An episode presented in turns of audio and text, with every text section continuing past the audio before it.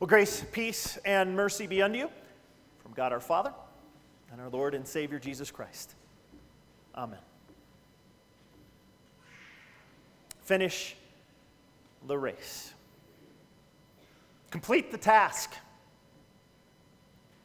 As a sportsman, I, I value athletics and the lessons that can be taught, that you finish a game all the way down until there's no time left on the clock. My poor Michigan friends, I am sorry that it was such a hard lesson for you yesterday. For those of you that are unaware, Michigan, Michigan State, big game. Michigan State never led. All Michigan had to do was on fourth down with 10 seconds, punt the ball to the other end of the field. The kicker muffs the punt, tries to pick it up, tries to kick it, goes right in Michigan State's plan, hands of the player. He runs back over 40 yards. Touchdown, Michigan State. No time left on the clock and the stadium over a hundred thousand was like this. they had stunned face after stunned face. There was no band playing. Okay, I mean, people were stunned. 92 in Barcelona in the Olympics, Canadian runner pulled his hamstring coming around the corner of the quarter mile, 400 meters, and fell to the ground. His father running out of the stands, picking his son up, and they hobbled to the finish line. Finish the race. Complete the task. And it doesn't matter if you're from a sports world, if you're uh, uh, from other things, you, you know what that means. You know what it means to finish well, how God intends to have us here on this earth, and He knows the number of days that we have. He knows the number of hours. He knows what He has given to us. He has created works in advance for us to do, Ephesians 10 so that his name might be honored and glorified, so that those around us would see our good works and not glorify us, but give glory to God.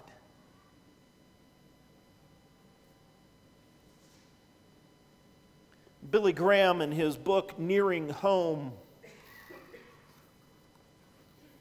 writes this in his introduction I never thought I'd live to be this old.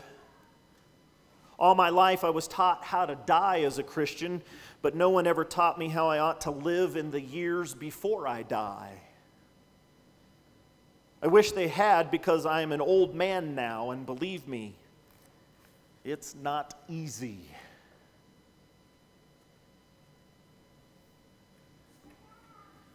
My father celebrated his 80th birthday last Wednesday. My first time throwing a party for an octogenarian whose friends are also nearing or past that age. It was a slow moving party. there was lots of arm holding, getting of drinks and serving. It's hard finishing the race. What do you do? What's expected of you? One of the first visits I ever made to a nursing home as a student pastor, I walked down to the end of the hallway. A lady yelled at me and said, Get in here. And I said, Yes, ma'am. I walked in, sat down. She screamed at me, Do you know why I'm here? I thought, Oh my gosh, I'm just a seminary student. I don't know how to answer this. I said, No, ma'am, I don't know why you're here. She said, I do. I'm here to teach you seminary boys how to talk to dying old people. yes, ma'am. Finishing the race, completing the tasks. Leonard Sweet, in his book entitled The Well Played Life, identifies three major sections or times of life. And in the 60 plus section, which is the third section, he writes this The third age is not when life winds down, but when life winds up. Third agers must learn a theology of risk just as much as the second agers. The time until Jesus returns is not the time for rocking chair readiness, indemnified dreams, or risk free investments. The third age is the time to blaze new trails, find undiscovered truths, explore strange lands, search for better worlds in which to live and love. It is never too late in life to choose to be open to the wounds of possibility. To close down to those wounds is not to avoid risk, but it is to risk death rather than risking life. He shares the idea of Newton's cradle. You know this genius device five or seven silver colored balls hanging with little fishing line or some other thin thing. It's always on the edge of somebody's desk, and the second you walk into the office, all you can think about is not why you're there, but that you want to release one of those balls. Ting, ching, ching. You just uh, get your attention. It's actually one of the most incredible physics understandings is the transference of dynamic energy. See, what happens is you pull one ball, and balls two, three, and four don't seem to do anything. But ball five then kicks way out. And then it comes back, becoming ball number one, and balls two, three, and four don't move. And then ball five kicks way out, and, and it just transfers the dynamic energy back and forth, back and forth. And I, I think what Leonard Sweet, I think what Billy Graham, I think what they're after is understanding that you, you are given time on this earth to transfer the message of the gospel, a truly dynamic energy. And when you do, uh, people two, three, and four in your life, you may not see much change. You may not know the impact that you make into their lives. They may even seem stoic or still, but man, when it passes all the way through,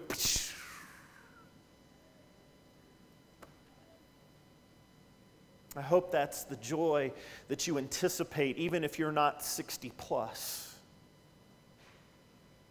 But if you're 20, to 59 that you realize, wait a minute, God is not through with me yet. And if you're 0 to 20, you go, oh, I don't have to worry about that for a long, no.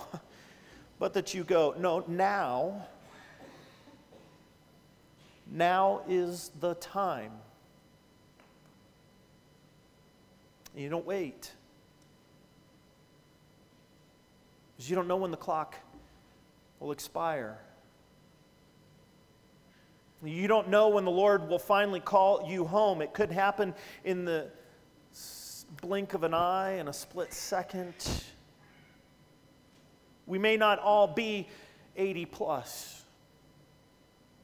And that's not meant to scare us, but it is meant to motivate us. It is meant to say, wait a minute, how do I live my life in such a way today that the people around me are impacted before we all go home? You see, when Paul writes this letter in Acts chapter 20, he knows that the end is near. He knows that the decisions he's making are going to have consequences. He's been summoned to go talk in Jerusalem. The church is not happy with him. They are not happy that the gospel has gone out to the Gentiles. They are going to send him from Jerusalem to Rome. And Paul knows what's going to happen to him in Rome. It will be the end of messaging this great gospel. It will be the end of him living it out in such a way that people are attracted to it. It is the end of his breathing and existence and life.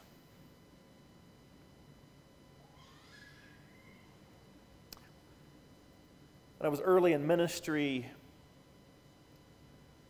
older lady called and said, My husband's in his last days. Would you come and bring communion?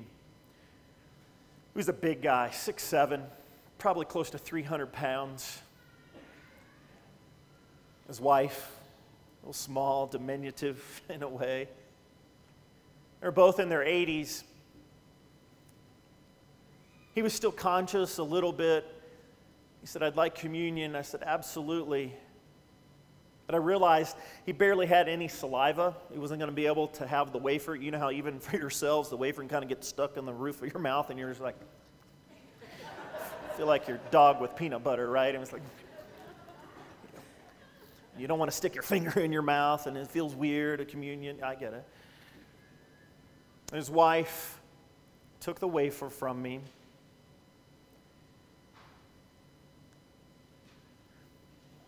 She broke it tiniest of bits. She dipped her fingers into the wine. She took that bit and, and rubbed it on her husband's gums until it dissolved.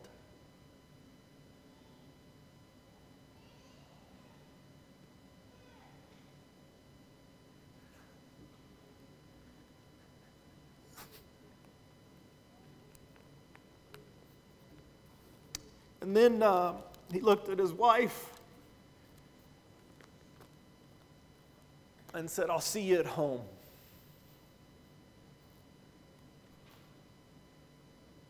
He took his last breath.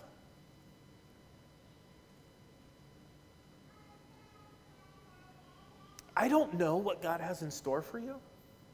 I, I don't know who it's going to be with when you take that last breath. I do know that He expects you to finish the race He has marked out for you, that He expects you to complete the task. And if you've ever wondered, well, what is my task? What is my purpose in this life? Is it to make money? Probably not. Is it to get my name in lights? Probably not. But here we get a glimpse. In verse 18, Paul writes, When they arrived, he said to them, You know how I lived the whole time I was with you. For over three years, Paul spent with those in Ephesus. And he says, You know how I lived. You saw what I did. You experienced meals and prayer time. You saw when I had personal devotion and when I was on my knees in prayer. How much he cried, even, and spent that time. It wasn't a private thing, it was a public kind of thing. People saw how he lived.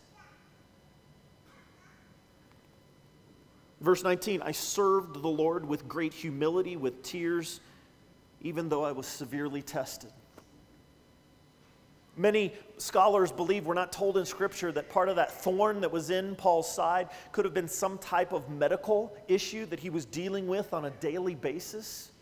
It could have been. It could have been some sin from his past that he just felt like he couldn't overcome. I, I don't know what it is, but this life is not going to be without pain and suffering. This life is not going to be without challenge.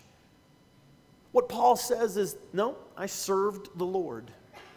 That was my job. That's why I've been here on earth, is that I serve God in all that I do. And so when you raise your children to know, to love the Lord, to revel in His presence, you're serving God. And when you honor your marriage vow to your spouse, you serve God.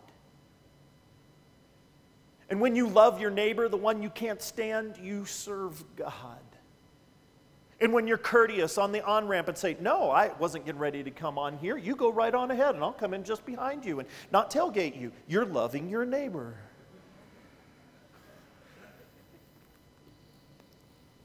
And serving God. Verse 20, you know that I have not hesitated to preach anything that would be helpful. And I did that publicly and I did it house to house. Here, Paul says, I, yeah, I'm a preacher, I'm a talker, I, I'm out in public spaces. I can preach to you everything, which means God's law and his gospel. The hard things you want, don't want to hear, as well as the sweetness of His grace. He says, I did it publicly, but I also did it from house to house, meaning I took time and I went into your house. You may uh, wonder, why do they push life groups so much? Why? Because we see it in Scripture. Christians were going around encouraging one another, doing life together throughout the week. 21, I have declared to both Jews and Greeks that they must turn to God in repentance. Yeah, that your life is lived in such a way that you are always pointing people to that cross. That you're always pointing your children and your spouse, that you yourself are going there, that the people around you have no doubt that you're a Christian. Now, not a Christian pounding at them, pointing at them, screaming at, them, but a Christian that lives the gospel out in such a way that they go, man, that, that family serves. And that family gives their time, their talents, their treasures. Uh, uh, that family doesn't get caught up in all the trappings of this world and spend time where they shouldn't. They, they're, they're at home with family. They invite other people into the resources that God has blessed them with. They share it willingly without compunction. And Paul continues in 22 and now, compelled by the Spirit, I'm going to Jerusalem, not knowing what's in store. This is a picture of the Christian life that can simply take a step of faith and go, I don't know what's in store. I don't know what's going to get me. I don't know if it's going to be cancer or a car accident. I don't know if it's going to be that I go crazy and that people are going to have to take care of me. I don't know how I'm going. But you know what? I'm going. I'm going to take that step because this is where God has me. And I'm not going to wonder, worry, or fear. But I'm going to go. 24, however, I consider my life worth nothing to me. You hear the humility in that? I consider everything that I've ever accomplished. And he, this dude had a resume. He had been around the world just alone. Well, I've been to this country, this country, this country, this country. I've been to this national park, this national park, this national park. I've been to that camp zone, this camp area. I've gone to work over in this country and that. I mean, we, we do that. And Paul goes, It's worth nothing to me if only I may finish the race and complete the task the Lord Jesus has given me. And he explains what the task is the task of testifying to the gospel of God's grace. What people in your life want to hear is not how obedient you are to God's law, how faithful you are to all of the things that are in Holy Scripture. They want to hear about God's grace. They want to hear about your second, third, and fourth chances. They want to hear about forgiveness. They want to hear about what it means to be restored when the world wants nothing to do with you. They want to know what it means that nobody looks down on you just because you failed. They want to know God's complete love. And he warns them in 28 keep watch over yourselves and all the flock of which the Holy Spirit has made you overseers. Dads, you have a responsibility. The Lord has made you an overseer of your house. And if your children go astray, it's on you. And if your wife goes astray, it's on you. This is the calling. This is what it means to be an overseer. It means you lead by example. And some of you may be saying, I have not done a good job of this. I mean, if I confess now and say to my family, hey, I haven't done a good job, they might be shaking their head going, I told you so. So here's the deal kids, wives, don't say, I told you so. Say, thank you. By the grace of God, lead. Be gracious